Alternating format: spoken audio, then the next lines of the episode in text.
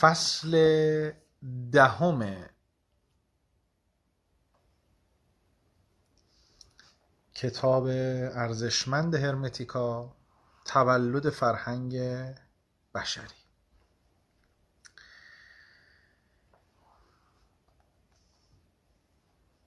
بشریت با حیرت بر زیبایی و استمرار همیشه پایدار خلقت نگریست.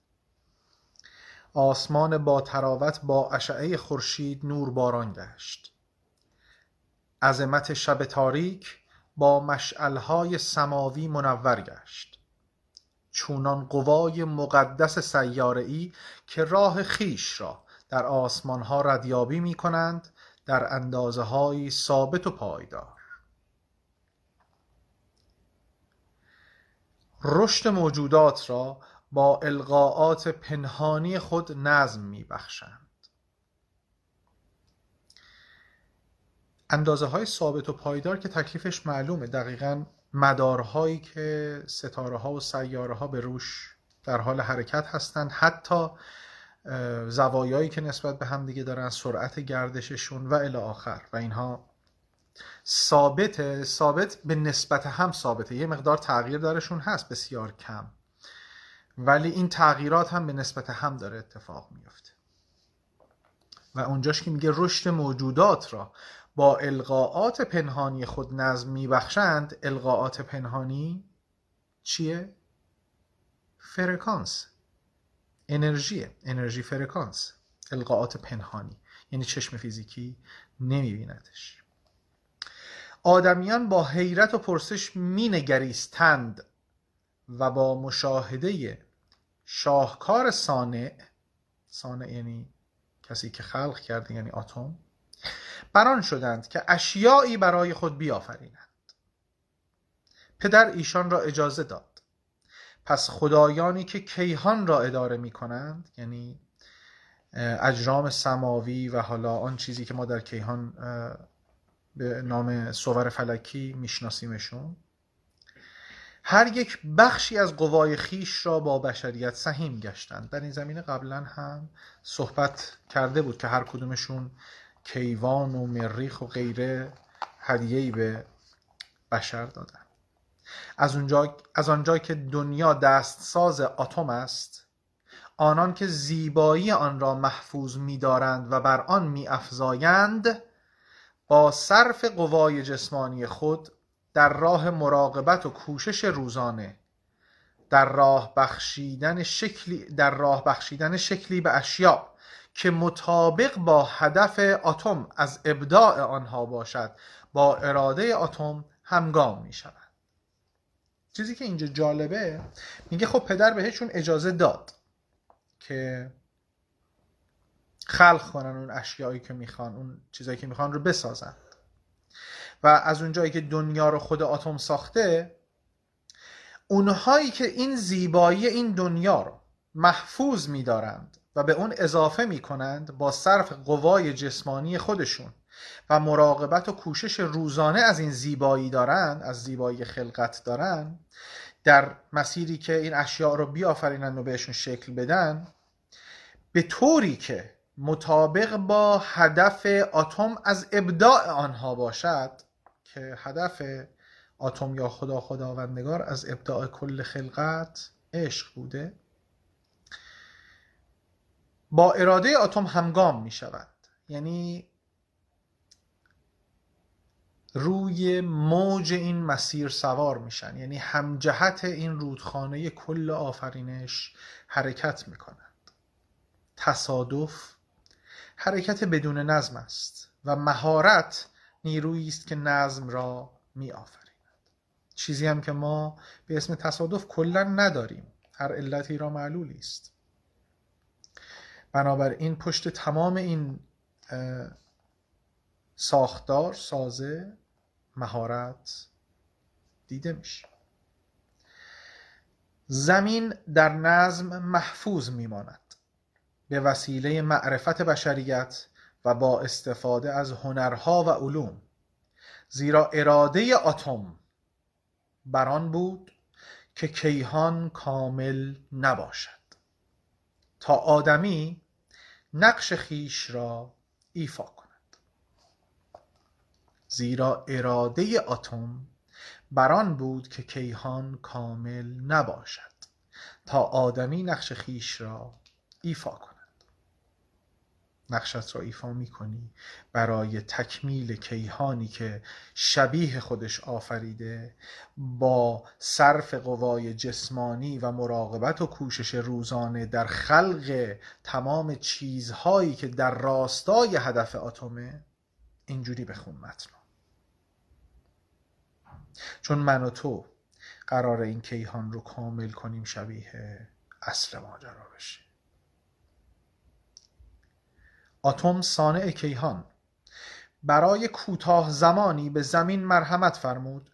لطف پدر کبیر ما اوزیریس و الهه کبیر ایزیس را. تا آنان کمکی به ما کنند که ما بسیار بدان نیازمندیم. اینجا مبحث بسیار بسیار مفصله. شناخت کامل اوزیریس شناخت کامل ایزیس از لحاظ انرژیکی. و حالا مشابهت هایی که این وسط خیلی مطرح میشه به آنوناکی ها به حالا به اصطلاح تورات اون پسران خدا که روی زمین اومدن به تمامی موجوداتی که غیر فیزیکی بودن و زمانی زمین رو ملاقات کردند. خدایانی که روی زمین سکنا گزیدند برای مدتی توی یکی از متنها میگه. خیلی نمی‌تونیم بازش بکنیم چون خیلی مفصله. ولی یه توضیح کوچیکی بعدا در مورد اوزیریس و ایزیس خواهم داد. برای بشریت دین الهی آوردند و سبعیت و توحش در حق هم را مانع شدند. دقیقا ماجرای این دین الهی ببین همین الانم مورخین و تاریخ شناسان میگن مصر باستان تک خدایی نبوده.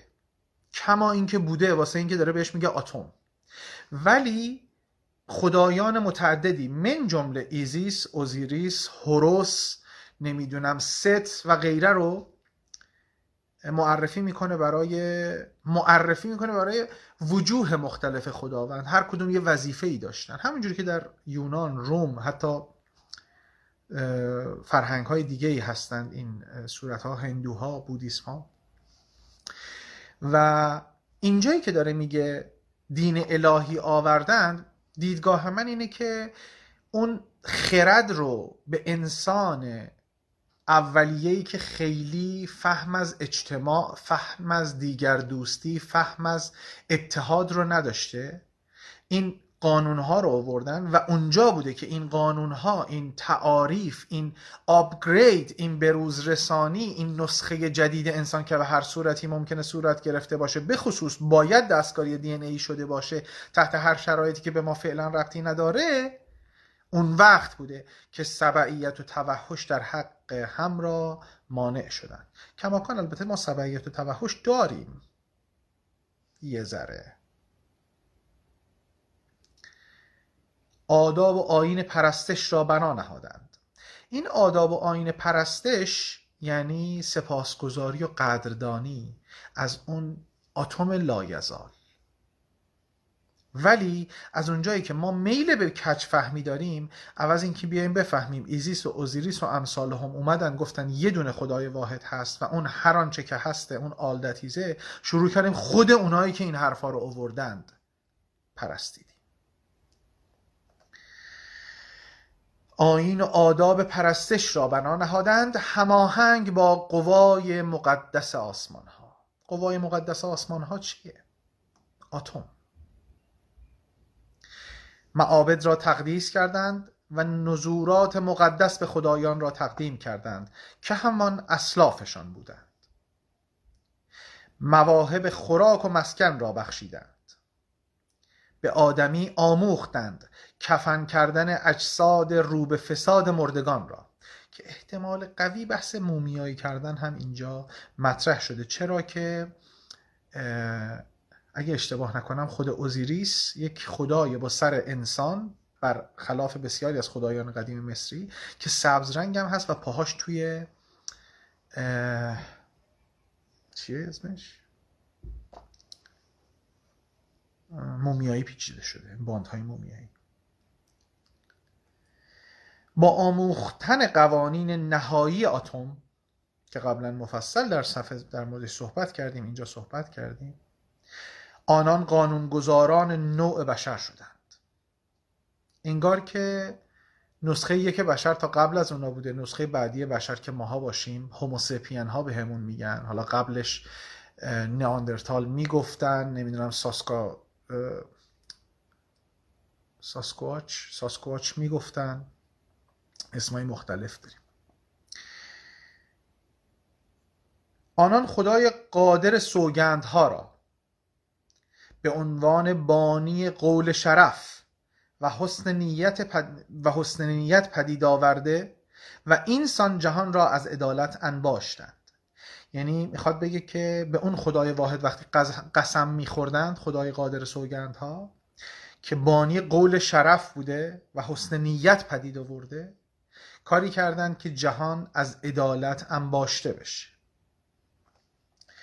حالا که ما قول شرفمون دیگه قول نیست و حسن نیت در کارمون جز خودخواهی نداریم و سوگندهامون دروغینه حس می‌کنیم و می‌بینیم که عدالت اونجوری که باید نیست. هرچند که همه چیز درست سر جایی که باید باشه و دنیایی که ما می‌بینیم انعکاس ماست. کسی نمیاد تغییرش بده تا زمانی که خودمون در درون تغییر نکنیم.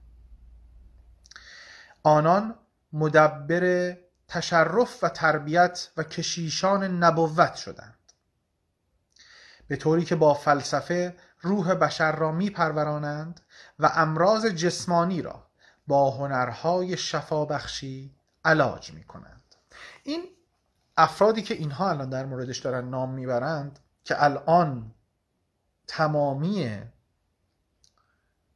ادیان مملو از این آدم ها هست که مدبر تشرف و تربیت و کشیشان نبوت هستند. یکی از کارهای اصلی که می‌کردند با فلسفه روح بشر رو میپروروندند و با هنرهای شفابخشی امراض جسمانی رو علاج می‌دادند. اینا اصل ماجرا بودن اینا شفاگر بودند. اینا هیلر بودن اینا شمن بودن اینا اون منتخبینی بودند که با بالانس کردن خودشون با آپگرید کردن خودشون با نزدیکتر کردن خودشون به اون ذات مطلق یگانه هستی کانال و مجرایی می شدند همونجوری که شماها بعد از مدیتیشن میشید برای انتقال انرژی شفابخش خداوند به تمامی موجودات. اگر الان کسی اسم دیگه ای رو خودش می‌ذاره و قادر به این کارها نیست فقط اسم. هنرهای شفابخشی بسیار بسیار متنوعن بسیار بسیار زیبا هستند و در زمان مصر از نور کریستال و صوت به خصوص صوت بسیار بسیار استفاده می شده بهشون میگن vibrational medicine که تنوع بسیار گسترده ای داره که تقریبا میشه که تمام این vibrational medicine ها یا داروهای و روش های شفابخشی فرکانسی یا ارتعاشی توی طب آلترناتیو یا طب جایگزین اصطلاحا جای می‌گیره. از طب سوزنی و طب فشاری گرفته تا هومیوپاتی نمی‌دونم sound healing و و و و و. و اینم بگم اگر هر کی کاس تبتی دستش گرفت sound healer نیست. اگر هر کسی رفت کلاس طب سوزنی قادر به شفاگری نیست دقت بکنید که گرفتن مدرک دلیل بر تبهر در انجام اون کار نیست. این هم فصل زیبای تولد فرهنگ بشری. دقت کنید کلمه رو فرهنگ بشری. قبلش بشر آفریده شد بعد گفتن خب حالا این بشره باید فرهنگ داشته باشه. چون قبلش خیلی انفرادی بود. نه جامعه وجود داشت نه اتحادی وجود داشت و فقط بقا بود سروایول بود. بشر فقط تلاش می‌کرد که زنده بمونه. اما بعد از اون فرهنگ به وجود اومد که حالا فصل بعدی میشه. آدمی یک اعجاز است که مباحث زیبای دیگه ای رو اونجا مطرح خواهد کرد.